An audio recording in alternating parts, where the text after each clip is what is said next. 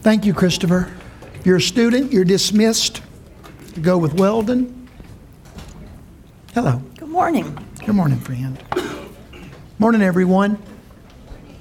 Morning, Aunt Linda. Hello. uh, welcome. Welcome to Christ Community Church. We greet you in the name of our Savior, the one that we've been singing about. It's going to be a day, isn't it? When we stand before the throne of God and we see trillions and trillions of angels falling down before the throne of God and billions and billions of people um, following suit. And um, yeah, They sang, Open up the heavens, we want to see you. yeah. Um, mm-hmm. how wonderful and, takes away, I mean it, and awful that would be mm-hmm. at the same moment. Thought about the other day, the sky's so blue. Mm-hmm. It's just so blue these days. And I was walking, and I just thought about that image of the split sky. And how wonderful, filled with wonder, and how filled with awe, and maybe a tiny, tiny bit of terror. Holy. Do you know what I mean? Is there anything really that we long for, truly long for, that's worthy of our longing that doesn't include a little bit of terror? Standing back there in the back of the building waiting for the organ to play or the piano to play so you can walk down the aisle and marry some woman and you're hoping to goodness that you know what you're doing. You want it more than you can. I can remember 40 years ago wanting that more than I could breathe, but it's scary. Anybody that doesn't think it's scary hadn't been married. Um, having a baby. I can remember, golly, Suckerville Baptist East Hospital, they used to have the babies born down in the basement. And that's where Rainey was born. And uh, why in the world they screwed up a great deal that had been going on for six or 7,000 years, and they wanted me to be in the room with her. I will never understand that. But that, wa- that, wasn't an option. She said, They- Mr. Ray, would you like to come see your daughter Yeah, be born? And yeah. he said, I would not. I would not, but it, but it No, really was. thank you. It one of those. It was. It was one of those questions. It's not a question. You know. You yeah. You're coming, and so I went, and it was. It was. It was. It was good, but it was really wonderful. Yeah, I mean, it was really terrifying. It was. It was. It was wonderful, but extra terrifying. For to be honest with you, um, you know, anything, anything that that that you can imagine moving away from home. Um, anything that's worth our awe and, um, and real amazement, real, you know, I don't mean eating cotton candy at the fair. Uh, I mean real stuff. There's always an, an aspect of terror or fear uh, that goes along with it, or it wouldn't be wonderful, truly wonderful. And those songs are talking about desiring that, longing for that.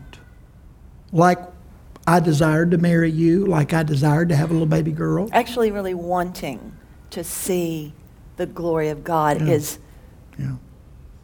is what we're going to talk about. Yeah.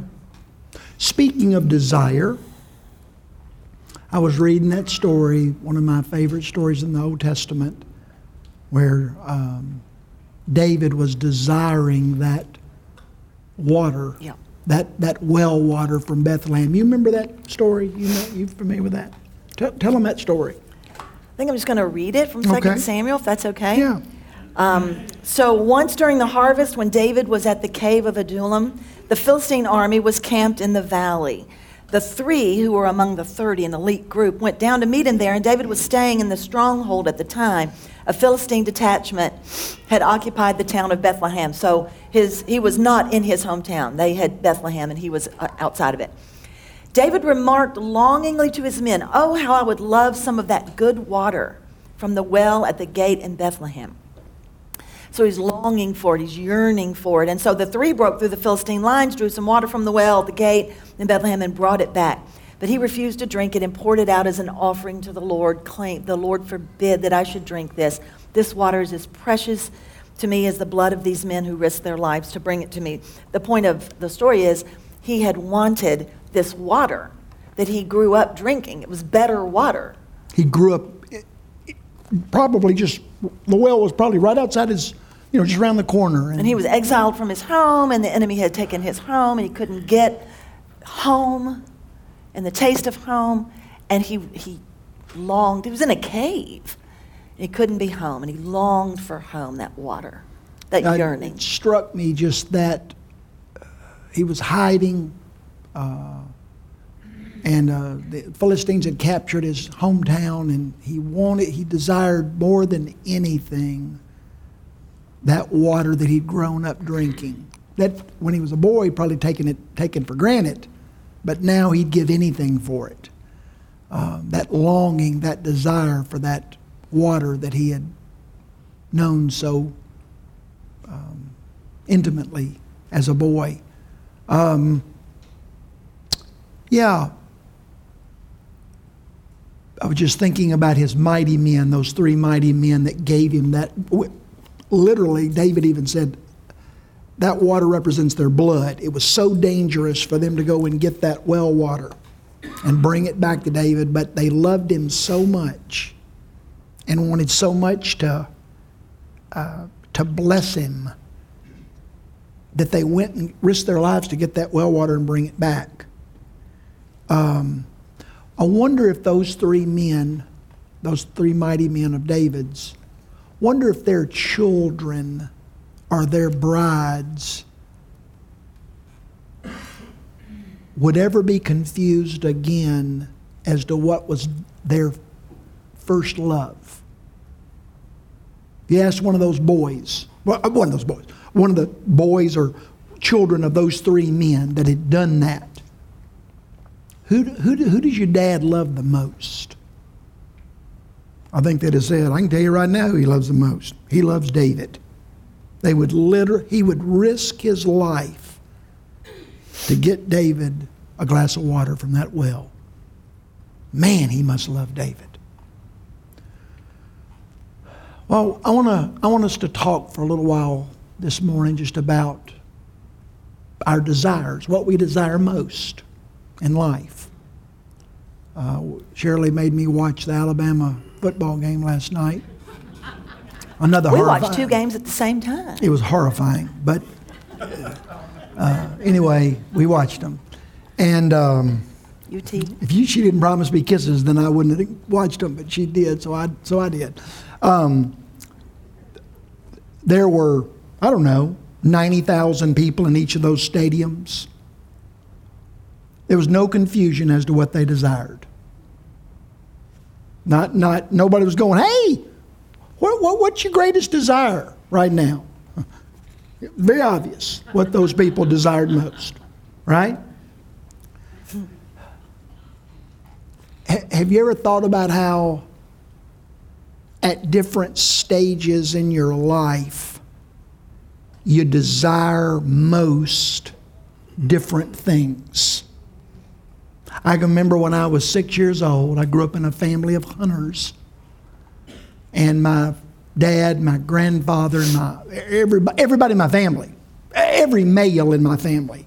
I don't think any of the women hunted at the time, but every, man, I wanted a shotgun, literally worse than, I wanted it more than anything. And I got my first shotgun when I was six years old. Still, still have it, by the way. A little 410 single shot shotgun. And, and uh, uh, man, I wanted, I, a few years later, I wanted a horse. I grew up watching Westerns. I wanted a horse so badly. And uh, I got a horse. And uh, I remember uh, wanting a car. I, I bought a little white Buick uh, 1968 Buick Special. It was a piece of crud, um, but I think I paid $400 for it. And uh, I, I wanted a car so bad I could taste it. And then I, I, wanted, I wanted her. I wanted to date her. And worked on that for several years before the project was completed. But, uh, but I, Again, I, the Willie Nelson t yeah, shirt. yes, I, uh, anyway, I, I adapted and changed, and um, but I, I wanted her more than anything. And just how I'm sure you can think back through the stages of your life, whether it was to go to get away from home, go to a certain school, finish school, uh, start a career, start a family. For some of us, we're wanting to end our career. So for some of us, we're wanting to reach a certain pinnacle or level at that career. But um, you, you understand? That makes sense. Yes. Anything you can identify with as far as No, I just think isn't that isn't that kind of at the core of being a human being? Maybe that we have certain things that we desire, and they vary from age to age, perhaps. And uh, isn't that what? I don't think this is where the sermon's going, but isn't that what happened even just in from the very beginning in the garden? They desired something. We desire things we can't have. We yearn for things we can't see, don't have, sometimes get, sometimes don't get. So I think it's at the a core of hmm. being a human being, yes, yearning for yes. something. Well, and this is not where the, the lesson's going, but I think the, the, one of the, the underlying greatest themes that runs through the scripture is that God created us with a longing for something, and everything on this planet is just a little appetizer for it. There's nothing on this planet of all those things. I, I- you couldn't give me a horse right now. I don't want a Buick Special, 1968 Buick Special. I'd, uh, you know, I, now I'd like to keep her, but uh, but uh, just about every other longing in my life, I no longer want that. But there, it, by the very fact that we long for something that we cannot satisfy on this earth, is one of God's ways of declaring to us there is something that will satisfy you. Will you trust me? Are you willing to wait? Are you willing to seek? Like Abraham, he didn't know where he was going. He just knew that he wanted something other than what he had. And he launched out following the voice of God. So yeah, that's a great, that's a great word.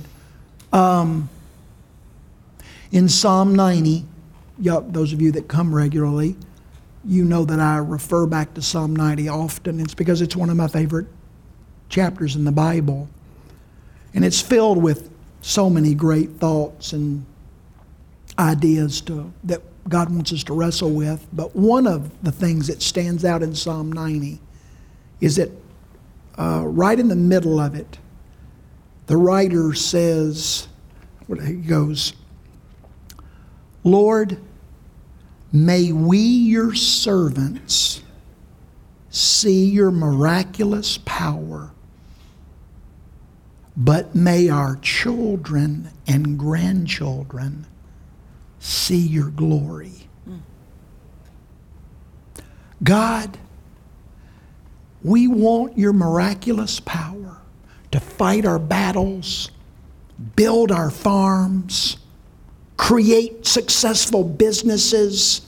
We, we want your miraculous power. We need it to, to get through life and to conquer life. But don't you want something better for your kids? And he stops and he goes, God, as great as that is, what I want even more than your power, I want my children and my grandchildren to see your glory. That's even better than your power. I want you to give my children and grandchildren the ability to see your glory. It's what Moses wanted. Remember in Exodus 33? God and Moses are dialoguing, and uh, Moses just, it's almost like it's out of the blue. It's just sort of, it's in the middle of a conversation where God is talking with Moses and instructing Moses, and all of a sudden Moses just says, uh, God, I want to see your glory. Do you, do you have that? I Can do. you read that? Yep. Moses says, Now show me your glory. And the Lord said, I will cause all my goodness to pass in front of you, and I will proclaim my name, the Lord, in your presence. Yahweh. I will declare my name Yahweh to you. Yep. Yep. Did you did you get be careful I'm not denying that there are a handful of times in the Bible where the idea of glory involves um, uh, a luminous light, uh, uh, some kind of a some kind of a visible something that you can see, like a, a cloud. When the glory of God filled the temple, when Moses was up on the mount, on Mount Sinai and he was enveloped by that by the glory of God, that cloud. There are a handful of times where the Bible is talking about the glory of God, and it you, you could see it. But notice Moses says, God, would you show me your glory? And God says, I will. But he didn't say, magic cloud float down, luminous rays of heavenly light shine. That's not what it says. God, would you show me your glory? Yes, I will. And then it says, I will show you my goodness and my name. I will show you, both of which represent God's character, God's essence, God's worth, God's value, God's beauty. Eh, eh, the whole point of this is Moses, I'm going to show you my glory, but it doesn't have to do with visible light beams or mystical clouds. It has to do with I'm going to reveal to you who I am at my core. The fact that I am eternal, that I am faithful, that I am loved, that I possess all power. The fact that I would never tell, I would never make you a promise and not fulfill it. I would never tell you a lie. I would never betray you. I would never stop loving you. I would never stop forgiving you. God says to Moses, I will give you the desire of your heart. I will reveal to you my glory. And God did. I will show you my goodness. My goodness, who I am It's at my core. Bible says multiple times that God has no great the way David desired the water at the Bethlehem well. That's the way God desires to show us his glory. If you're wondering what God now, if you're wondering what God's up to, well, you better take a seat and bring a lunch because it's going to take a long time. He's up to a lot of stuff.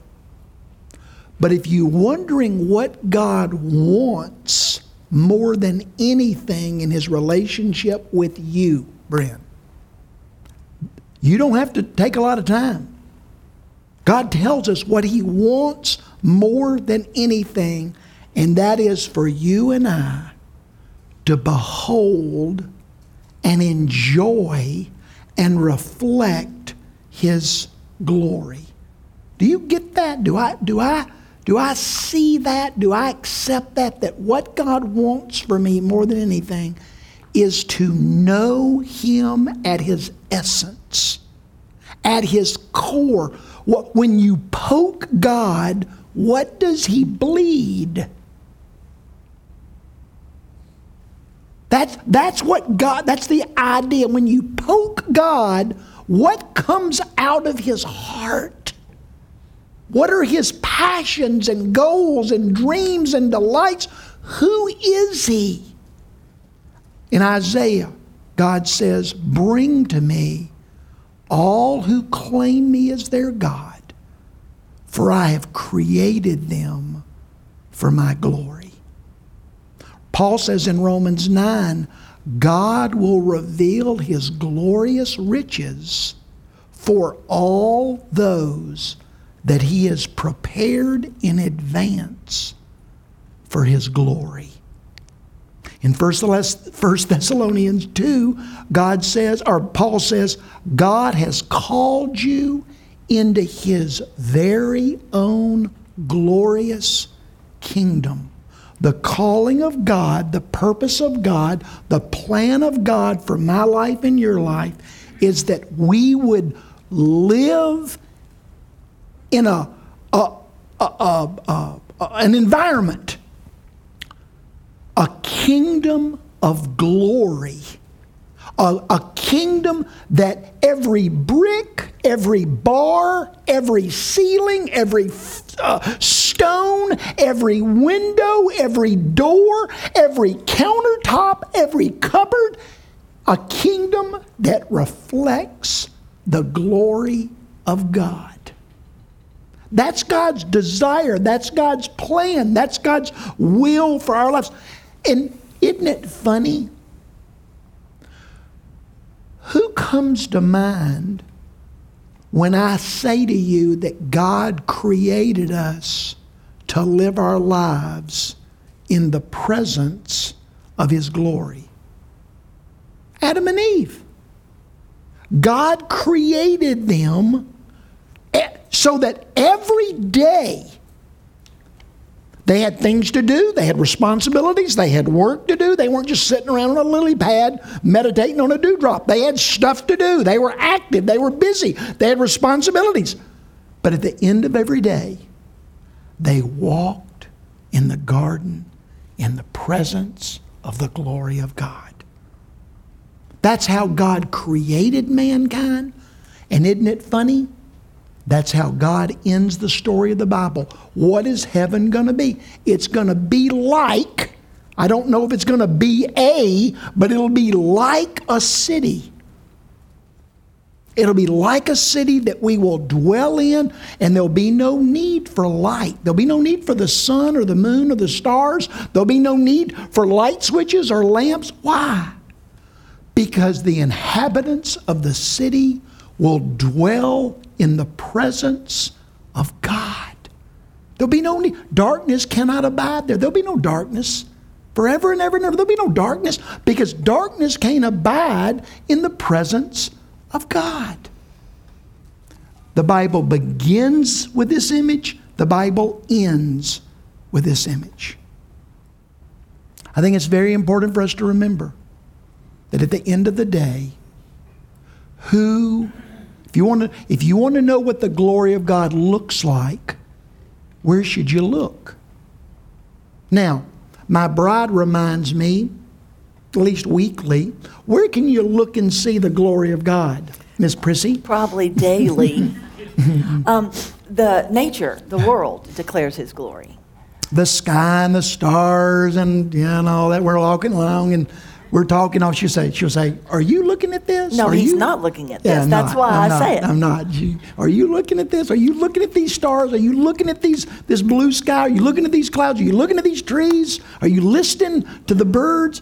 And most often, I'm not. I'm blowing and going and busy and trying to accomplish stuff. But anyway, if if nature in its in its Psalm 19, just so we, everybody knows, Yeah. Psalm 19 says what she's saying. Psalm 19 validates that she is right. Not great for me to be, reminded of that, but yes, she is right. Uh, that the, the Psalm 19, the psalmist says that the heavens, all of God's creation, declares the glory of God. That's it. So the, the, the easy and the hard, the beautiful and the, the, the tumultuous, all of it. Uh, but that is why I got so, and I'm going to say it again, that's why I got so excited and gobstopped at the eclipse. Because it was profoundly, almost scary. Um, and and um, sometimes, again, you look, I hope that you have a minute to look. The other day at school, I looked up and the sky was blue and there was a red tree in front of it. And I just had to stop a minute and see it to know the, it's hard to explain, isn't it? But that, that overwhelming beauty, we can't, literally can't describe it, is a part of what we're supposed to be doing here. Mm. Looking at what, and just, and if this is just a picture of it, oh my mm. goodness. Yeah, I was just thinking about how that that which God created for us to behold and to see his glory, it's there, but you only see it if you're looking. I'm going along right beside her, looking in the same direction, but I'll miss it every time. I will miss it unless she reminds me to look. She sees it because she's looking for it. What a, what a powerful reminder that God has provided means, sources, venues through which we can behold the glory of God. But we only see it if we're looking for it. The, Bible, the gift given in the in the uh, in the Garden of Eden, one of them anyway, was choice. Yeah. So that's the gift. And how we exercise that choice, what we choose to slow and see or or not. Mm. And the consequence of no longer wanting, no longer valuing, no longer treasuring those afternoon walks in the garden in the presence of the glory of God. When they were no longer valued as utmost value, they were lost. And they no longer could walk in the garden in the presence of the glory of God.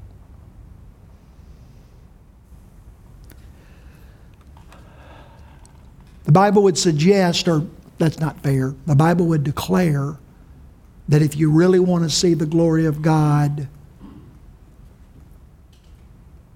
in its most perfect form,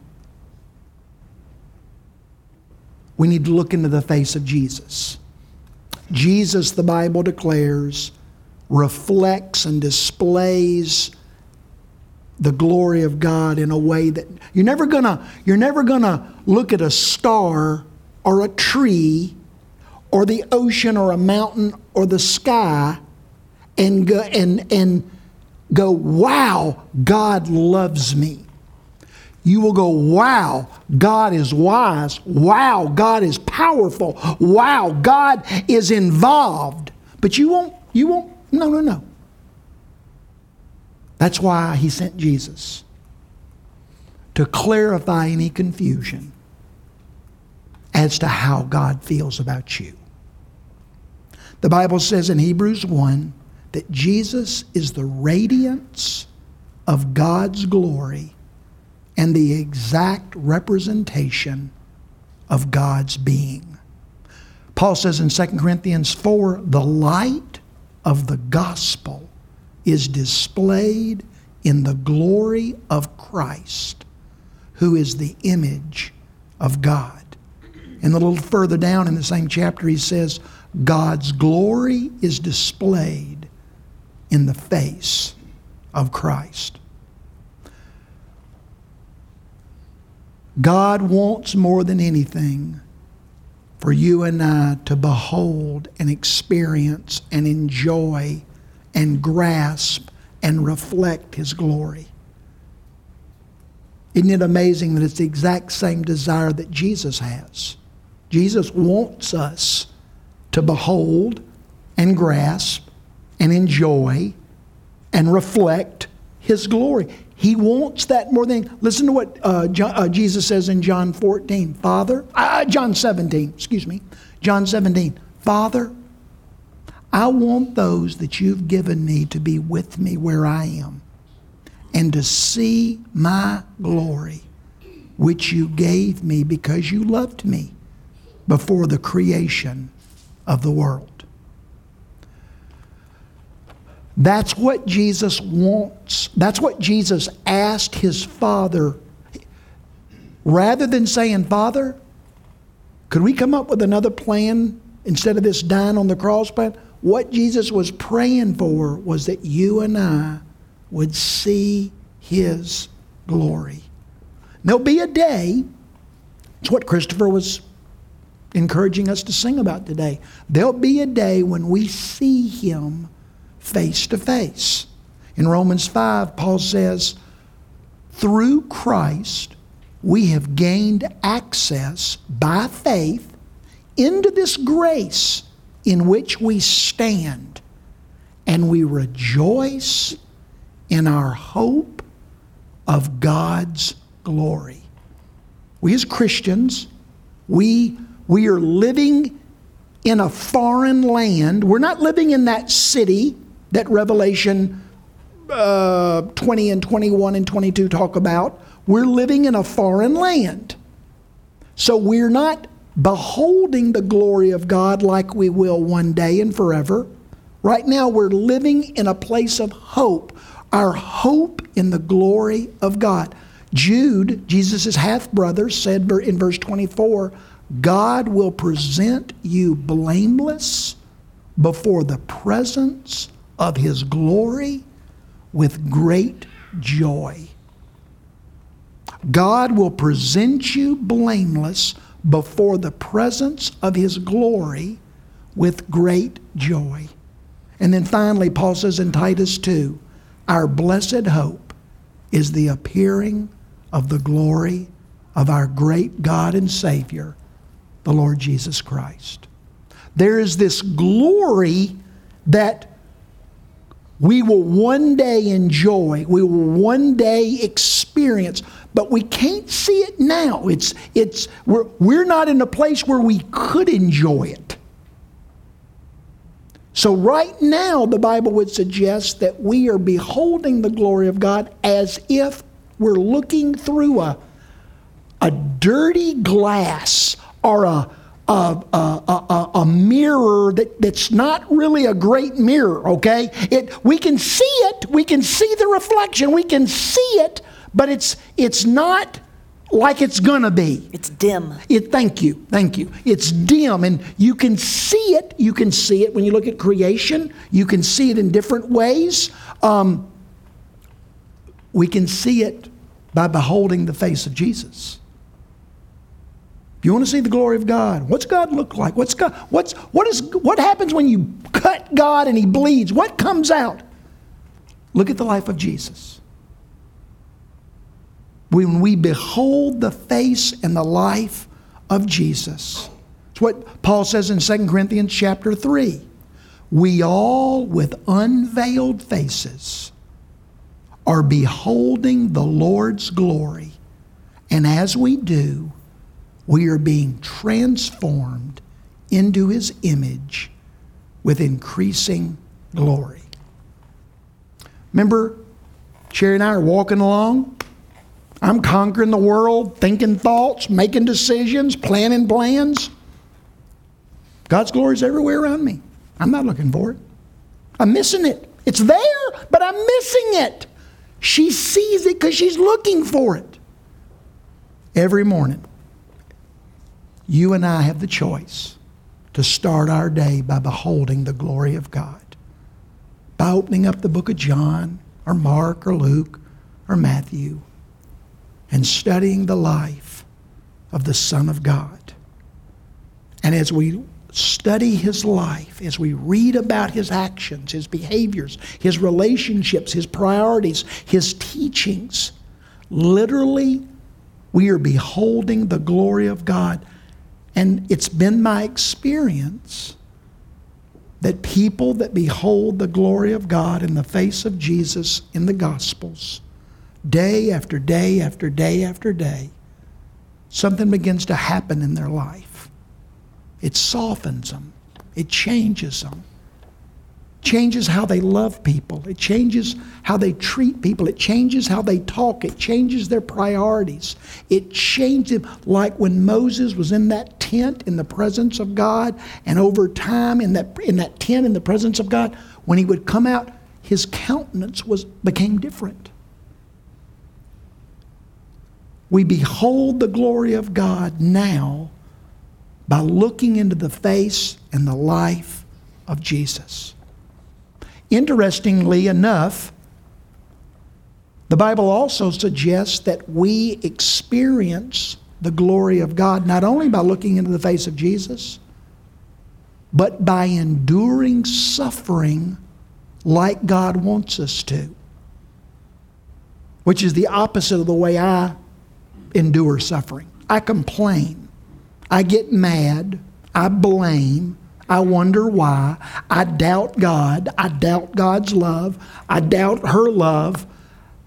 But the Bible says that when you and I experience suffering and we go through it believing that this is a part of God's plan for our lives and that we respond to it as a, as a means that God uses to change us into the image of His Son, and we literally because we believe that so strongly, we can rejoice in our suffering rather than complaining and blaming and running from our suffering. The Bible says that if we will see our suffering as a tool that God is using, not randomly or by accident, but as a, a, a surgeon would choose a knife on a table specifically designed for that person and that surgery that as we see our suffering through that lens and we respond appropriately, literally we begin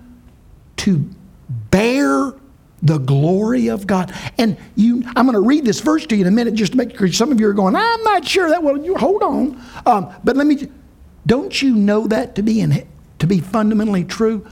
People that have gone through deep, long term suffering and they've done it trusting in the grace and the power and the wisdom and the love of God. Don't they have us? Uh, isn't their countenance different? There's, there's, a, there's a, a softness, there's a gracefulness, there's a wisdom, there's a, a richness, a deepness in the life of a person who experiences great suffering, but they do it through the lens of the glory of God. Listen to what um, uh, Peter says Rejoice in the suffering of Christ as his glory is joyfully revealed in your life. The suffering reveals the glory. 2 Peter 4 Our temporary and momentary troubles are achieving for us eternal glory that outweighs everything else in life. And then Paul says in Romans 8 if we share in the sufferings of Christ, we will also share in his glory. Isn't that amazing? Isn't that amazing that God would say, You want to see, you want to experience, you want to be changed by the glory of God? Look into the face of my son. Study his life, get to know him, understand how he lived and what he said and how he treated people, and you embrace it, and the glory of God will begin to rest on your life. You want the glory of God in your life? Approach suffering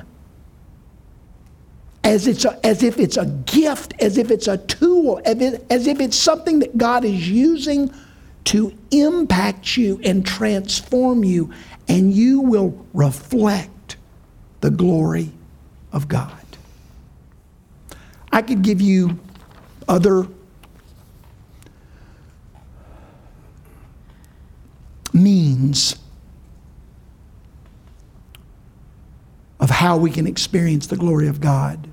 But for the sake of time, I want to leave you with one. Remember, I started this lesson off today. We were talking about David and his mighty men. And I asked the question if you ask those three men's children or their wives, what does your husband love most? What does your dad love most? Or if you asked Isaac, Isaac, what did your dad love most? Oh, yeah, you mean the man that took me up on a mountain, and because he had heard the voice of God, he raised up a knife and was about to cut me in half? I can tell you what my dad loves most the one that spoke to him. Those men, David's mighty men, what, what, the, what, do you, what does your dad love most? I can tell you what my dad loves most. He loves that guy, that crazy, crying, uh, giant killing, songwriting uh, king. He loves that guy more than anybody. When we choose day in and day out what we believe God loves most,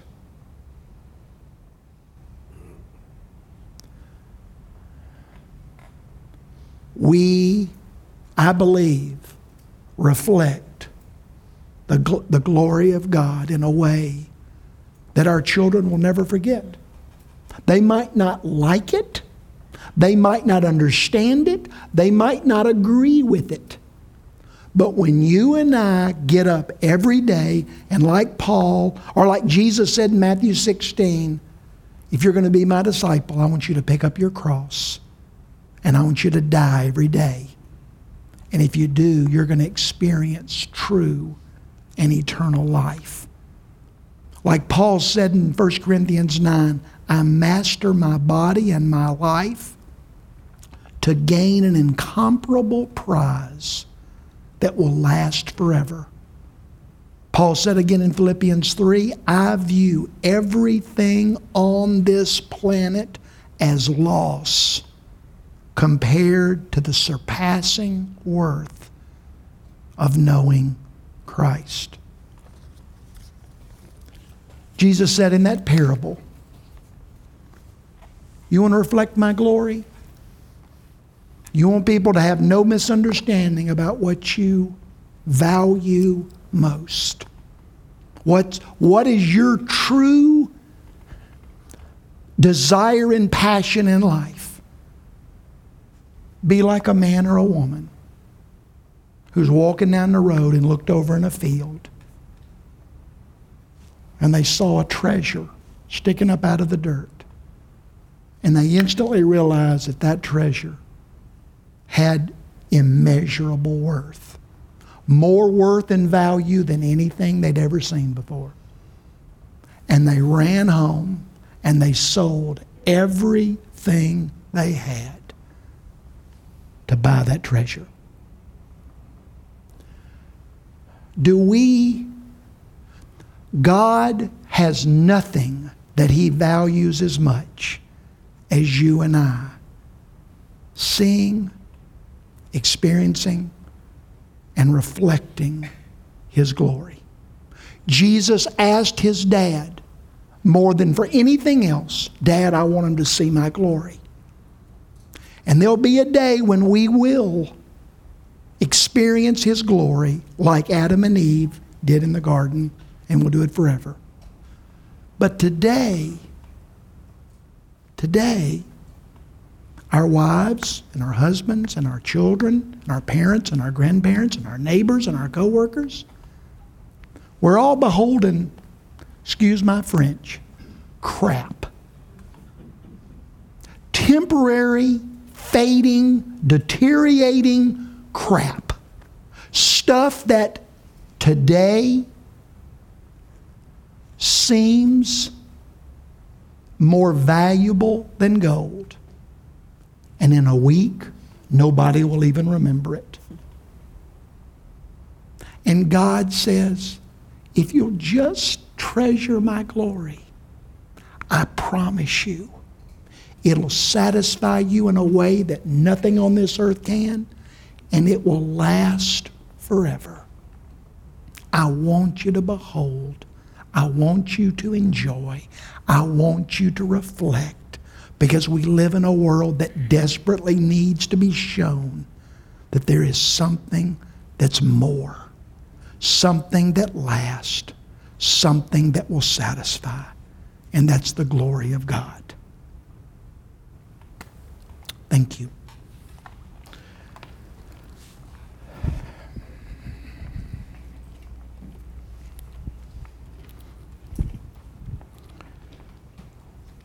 We're going to offer you a little cup that's got a piece of bread at the top and some wine in the bottom.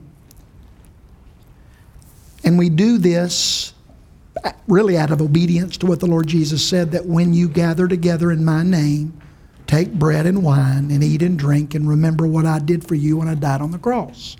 The bread represents his body, the wine represents his blood. Y'all go right on. Thank you, Rodney. Thank you, Becky. I was just thinking today